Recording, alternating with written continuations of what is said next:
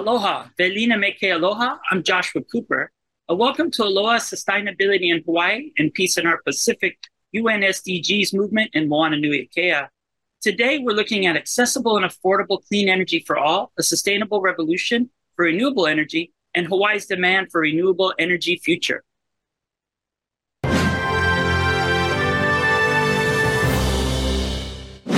The UN Sustainable Development Goals provide 17 global goals to accomplish and actualize the 2030 agenda around the world. UN SDG ensures access to affordable, reliable, sustainable, and modern energy for all. It also calls for a fossil fuel free future. And today, our guest, Henry, has been working towards this goal for many decades. Henry, thank you so much for joining us. Thank you, Joshua. It's great to be here. Henry, could you share with us some simple steps that Hawaii could take to uh, actualize global goal number seven? The first and most important thing to consider is that renewable that energy can neither be created nor destroyed. That's a scientific fact. It can only change forms or move across boundaries that you, of where you're measuring it. So the idea of renewable energy does not exist in science. It only exists as a political definition. And every place, every region has a different definition. In fact, Hawaii has had five radically different definitions of renewable energy in the last two decades. And many places include fossil fuels under certain conditions as renewable energy. So, the fastest way of reaching 100% renewable energy is just to pass a law saying that whatever you're doing is renewable and you've already reached it. Well, good news is Hawaii has focused a great deal about making sure that we were the first state to adopt the fossil fuel free treaty.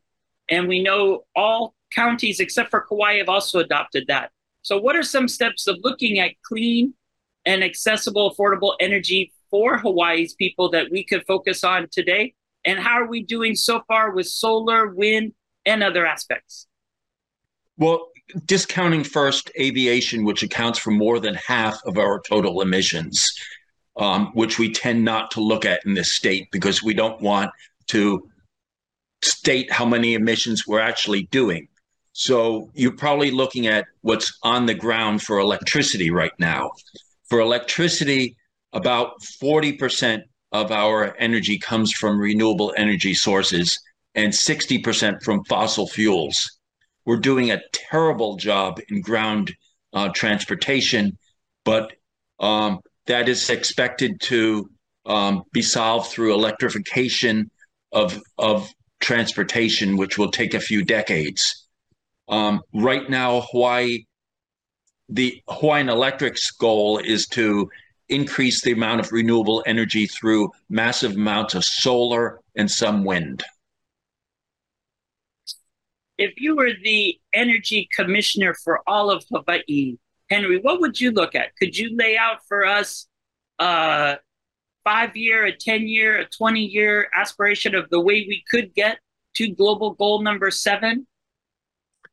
I think the absolutely most critical point would be to involve as many different people as possible in coming up with a plan because as we've seen we've only converted 40% of our electricity to to renewables and we're already getting uh, pushback from some communities legitimate pushback.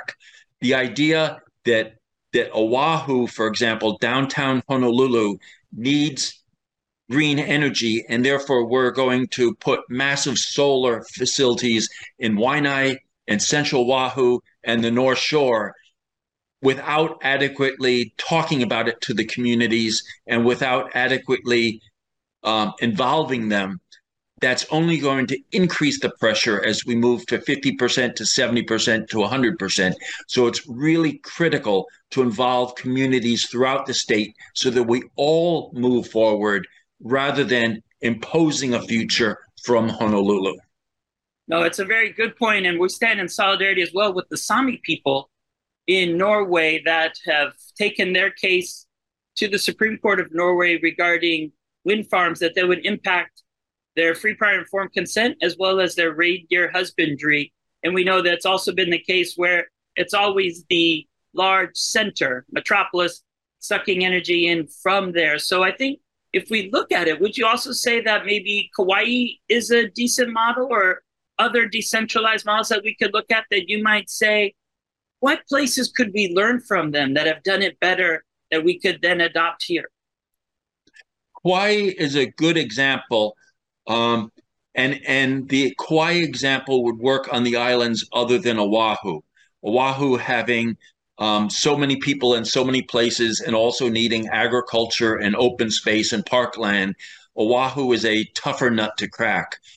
Um, but but pointing out that on Kauai, there have been times of the day where they've reached 100% renewable energy, but they also require um, all their fossil fuel plants to burn in the evening at night. Um, so so we need we need to both worry about energy during the solar intense day and at nighttime. Um, on Oahu, for example, it used to be that the lowest energy being pulled by fossil fuel plants was at uh, three in the morning, and it's now two in the afternoon on sunny days. Uh, we're, we're producing so much solar energy during the day, and we need some way of either moving it to the night or moving demand to the day. So that does signify at least a shift that it can be done. What would you say be the next steps that we should take to get to 100%? The next step is how we choose where to put the solar and what how we involve the communities where the solar is going to go. Obviously, the communities should have a right to say no, we've had enough. Um, Another way is saying that there are community benefit packages, for example, lower rates or um, supporting school efforts or funding programs in areas to offset the intrusion of large solar. Uh, we also need a lot more rooftop solar. We could look at in Hawaii Kai, for example, there are parks, there are shopping centers that don't have a lot of solar. In um, Kahala Mall, for example, is a large area that could have a lot more solar on it. There are other areas. We should be thinking about how you bring solar and how you bring renewable systems into downtown instead of just thinking about how we colonize other areas to power downtown. No, absolutely. We we take a real human rights based approach. There must be, as in the UN Declaration on the Rights of Indigenous Peoples, free, prior, and informed consent. And of course, if people do have these solar and wind farm generating energy areas near them, of course, they should be able to receive the energy. Too often, what we see throughout the world in Asia with the dams being built, traditional homelands being flooded. The sad part, then, of course, is there's not even electricity for the people who have been displaced. So I think that's absolutely essential. And starting with solar, I think that's absolutely one area that we could concentrate on is above areas on rooftops that are quite large. And we could see that's a good example. I'm not sure if you've seen Leeward Community College, where they were able yes. to work with their uh, department that focuses on solar energy and to coordinate together so that students actually learned how to create and were participating involved with that. But then also now even provide shade for a very, very hot area of our island and also then produces over 95%. Uh, Leeward Community College right now in the UH system actually almost has all of its energy it needs from its solar grid. Yes, and, and one of the things I should point out is the Public Utilities Commission has opened up a docket to look at equity, to look at how you involve communities across the state, to involve them in finding solutions that benefit everyone um, instead of benefiting just an elite. What, one of the most interesting things I find is that the city of Honolulu is now halfway towards their 100,000 trees in urban areas, but they do not count how many people chop down trees. They only count that there are actually planting trees that of course is a oversight. When we look at that and we talk about all the campaigns with trees, how many trees do you think we should be looking at creating here in Honolulu? But also, we look at the neighbor island, there's a lot more space. And it's a great way also to reclaim land that used to be used for sugarcane, where water was diverted in other ways. What islands would you say would be great for reforestation or afforestation that then would lead Hawaii into the right direction in that capacity? It, I, I want to say it will lead Hawaii in the right direction in two or three decades. The problem is that when a tree is first planted, it is actually releases more emissions than it absorbs. Um, and therefore, it has to be done carefully. And it's a strategy for the future, but not a strategy, I don't think, for the next 10 years. The next 10 years, we have to get as many fossil fuel powered vehicles off the road, and we have to increase the amount of renewable energy we're generating. We have to double it. Nope, that's exactly the plan that we see people taking. It's great to see uh, this weekend at Pu'ukukui Watershed on Maui. We'll be planting canoes, as we call it, for future generations. Koa trees that they've been planting now for already a decade. And I agree, it can't be done now. But as you're saying, what has to happen today, looking at that, I know looking at walking everywhere to meetings as I've been doing, riding the bus. But what are some steps that everyday people can take? And then what do we as everyday people need to organize around to shift public policy makers to then get behind? What's the the first, the second, the third? What are those waves that we need to ride together that we see on the horizon that get Hawaii to where it should be? Can you share some of those aspects? I think the most important way is to involve people within the energy um, system and to really get everybody to begin thinking about where we should be moving. Because too often we have siloed energy and and sought solutions that that get us partway there. Um, the I, I really think the PUC, the Public Utilities Commission, is the right way in the next year to really involve as many different players as possible. They've opened up a docket and they've said, unlike past dockets, you just have to say you're interested in the issue and you can participate. And they want to reach out to as many people as possible. The problem is if we jump too fast into simply building the next renewable energy facility, we're going to be pitting communities against each other. And we really need to all be in it together. And while that preventative measure up front may delay the process a little bit, it will make us go much faster once we're all in it together. It's true. If we look at energy, we do have to look at equality and equity. In a way, we need to democratize the energy. And if we get energy right, it seems like we could actually get so many other aspects of life by going in the right direction. And, and for example, if you think about aircraft, airplanes, the more room you have on an airplane, the bigger your greenhouse gas footprint is. First class is a huge footprint flying to the continent or flying to Asia. If you were to say to people, you're flying first class you have a much bigger footprint than somebody crammed in a back seat in the back of the plane. You should have a fee imposed on you for for the massive amount of emissions you're using. Um, private airplanes use an enormous amount of emissions per person flying. I mean, private jets. So, as you've raised the issue of airplanes and looking at that, I know uh, just yesterday at the local 2030 islands meeting, uh, Governor Green talked about again the importance of a green fee, looking at what Palau has done.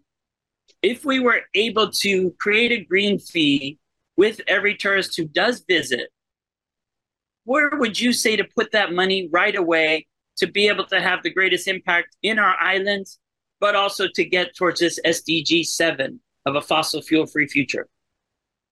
One of the problems with a green fee for aviation is it can only be used for aviation.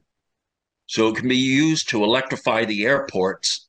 It can be used to move planes electrically along the ground. But the only thing it can do is make the airport more efficient, which encourages more people to fly here. Um, it cannot be used for anything outside of the airport. Well, looking at what other places have done, if we did have an influx of funds, where would you put it if you were the governor to then get us closer to SDG 7? I would put it into how do we electrify transportation on the ground? How can we say that in 10 years, no new fossil fuel uh, ground vehicle will be sold? Now, if you say that under the federal law you, you can't impose something that strict, you could say that anybody who buys a new electric vehicle in 10 years has to pay $10,000 a year to the state to support renewable energy. Um, so you didn't that, mean an electric vehicle. I think you meant a green vehicle. I mean a gas vehicle. Right. You you you charge a very high fee for using a fossil fuel powered vehicle or new ones. You don't want to penalize the economically challenged who have an old vehicle that is still on the road and they can't afford to buy a new vehicle. But if you say to someone, if you're going to buy a new fossil fuel powered vehicle, then there has to be a very stiff fee within 10 years. All right. So penalizing, what incentivization can we make to then get people to get more on the bus then and to get more with electric vehicles and also to maybe we see with COVID, there's new ways that people can work from home and telecommute and some of those aspects. What is some of the mixes that you see as a solution going forward? I think we have to start with pilot projects in economically challenged and environmental justice communities. So we have to pour money into communities that are less able to participate in the transition and and recharge those communities. We see that a lot actually around the world with just transition, focusing and working with labor unions very closely. And that's exciting to see happening with the 2030 agenda as well as the Paris Agreement, as well as the fossil fuel treaty that's been gaining steam with Vanuatu and Tuvalu supporting it. If we look then at Kauai and we said that they've been able to meet 100% renewable what could we look at doing on Maui, on Hawaii Island? What could we look at the neighbor islands, which might be an easier place to begin then, than looking in Honolulu? And then where do we then shift as we keep going forward to create this 100% renewable, Henry? I think the the lowest hanging fruit in terms of cost is, solar right now. Um, some of the neighbor islands can support wind. On the Big Island, Kohala actually has an enormous wind resource. Um, South Point also has an enormous wind resource. So if you use solar and wind with batteries, you could get the neighbor islands to be 100% renewable by 2030. Um, it's Oahu that's going to be the problem. Wonderful. And so one, one of the issues being floated is having offshore wind, having floating wind um, 12 miles offshore of Oahu and, and bringing that kind of power into Oahu to save farmland. Do you believe that would be a good model? Because it is true. We don't want to be taking farmland, which is something that we're not doing as well as we could, which is another global goal. Do you believe the offshore wind and does Wave offer anything? We've seen some examples in Scotland. Could we look at that as we explore what needs to be done. Because the example you gave of pointing out the great amount of wind resource available on Hawaii Island is a, is an excellent example. Also, solar in certain places as well. Would wave be a potential that we could look at as well as the offshore wind then as we try to work for Oahu? Because if we had most of our islands by 2030 being renewable, that would show a huge shift and see how Hawaii is moving in the right direction on SDG number seven. Yes, right now, for example, Molokai's wave action off their coast could supply 200 times their energy needs. On Oahu, we have enough offshore wave action to power Oahu. The question is at what cost and how long it would take. Um, there are um, a lot of different ways of, of capturing wave energy. Uh, France has captured wave energy for many decades by simply having a dam on shore where the water flows in cap- is captured inland, and as it flows back out, it produces energy. And they've done that on massive scale. The question, though, is since Hawaii has very high electric rates right now, is how you both move towards renewable energy and find ways of lowering the cost to ratepayers. So it's sort of a double whammy, which is then tripled by having to solve the greenhouse gas issue. Yes, I mean, as we look at the energy challenges that we face, there is no one way. But I think what we're looking at and what you're beginning to share with us shows that the solutions do exist, but that we have to understand it won't be simple. There will be some sacrifice. But more importantly, that sustainability is attainable, it can be accessible, and we have to always strive to make sure it's as affordable as possible for people, especially those that have bared the burden for too long if you gave us example of France, could you maybe take us on a tour of the world and share with us some other examples that we might at least explore that could help us here in Hawaii as we aim towards that aspiration of 2030? One thing that I think has really been missing is hydroelectric. For example, Lake Wilson on Oahu has a lot of water, and on heavy rain days, it actually floods down the the between Lake Wilson, it's like dozens of miles to the coast, and then the water pours out into the reef and and turns the water brown out there. There are ways of both capturing and utilizing the water that would protect the reef, stop the flooding of the Waialua area, and provide hydroelectric power um, as a firm source of power. Oahu also has dams that the are under, I believe, the Board of Water Supply control. They could also provide hydroelectric power. Um, so that's one source that has not really been examined sufficiently. Um, while people have pointed out that the Big Island has geothermal, if Hawaii Island were its own country, Hawaii Island, it would rank fifth in the world in the percent of power coming from geothermal. So it's already producing a lot from geothermal, and it's the solution is not to produce more, um, rather solar, wind, and hydro, and batteries. Good. And as we look at Global Goal 7, it does center around renewable energy solutions becoming more reliable and efficient daily, along with the realization to change production and consumption of energy those were two good examples. What's a couple other ones that you would say are aspects that we could consider here in Hawaii that are taking place around the world that show a potential path? One of the big ones is how you shift demand from the evening to the day. If you could get a sizable amount of the energy that is consumed from 6 to 10 p.m. and shift it to the daytime use, then you would be solving a major part of the problem. The question is, as in order to get people to shift, you have to increase the differential between the daytime rate and the evening rate.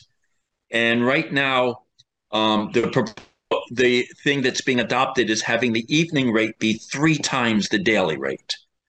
Now, for economically challenged people who have to have the evening rate, that it, that goes against equity.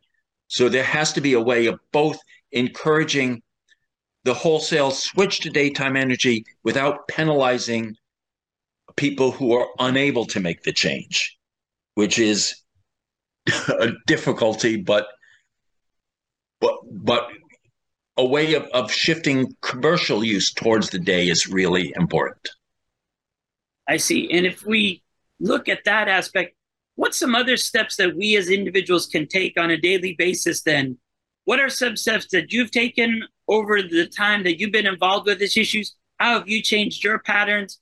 And how would other people follow in your footsteps? One thing I've done is to grow some of our own food.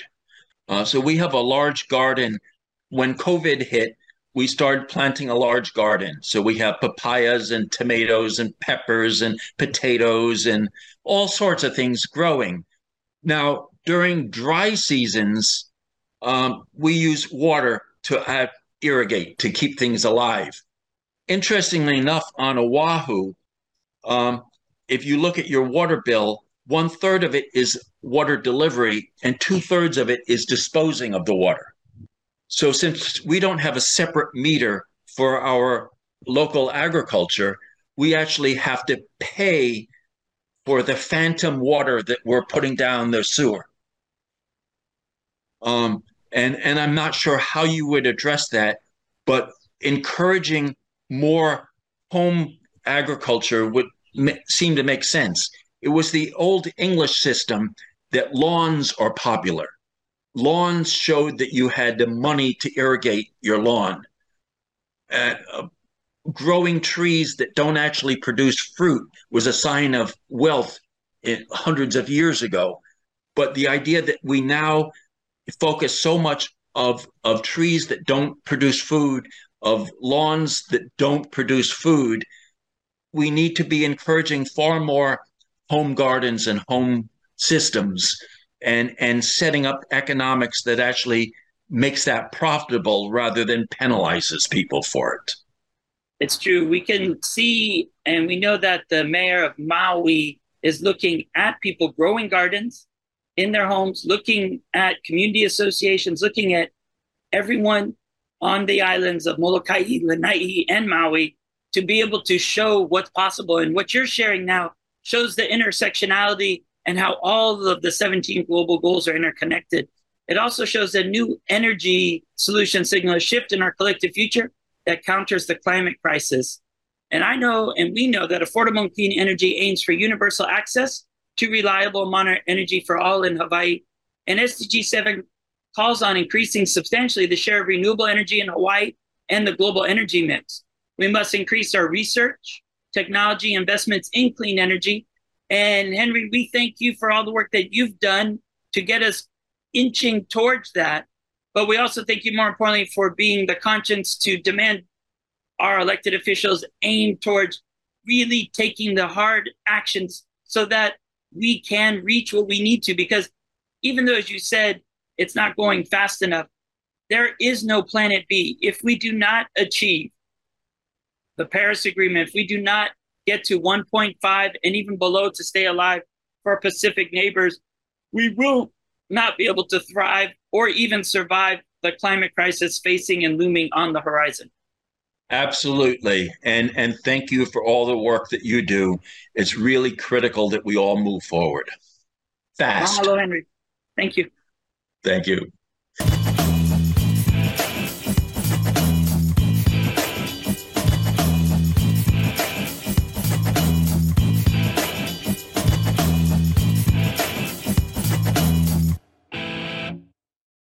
Thank you so much for watching Think Tech Hawaii. If you like what we do, please like us and click the subscribe button on YouTube and the follow button on Vimeo. You can also follow us on Facebook, Instagram, and LinkedIn, and donate to us at thinktechhawaii.com. Mahalo.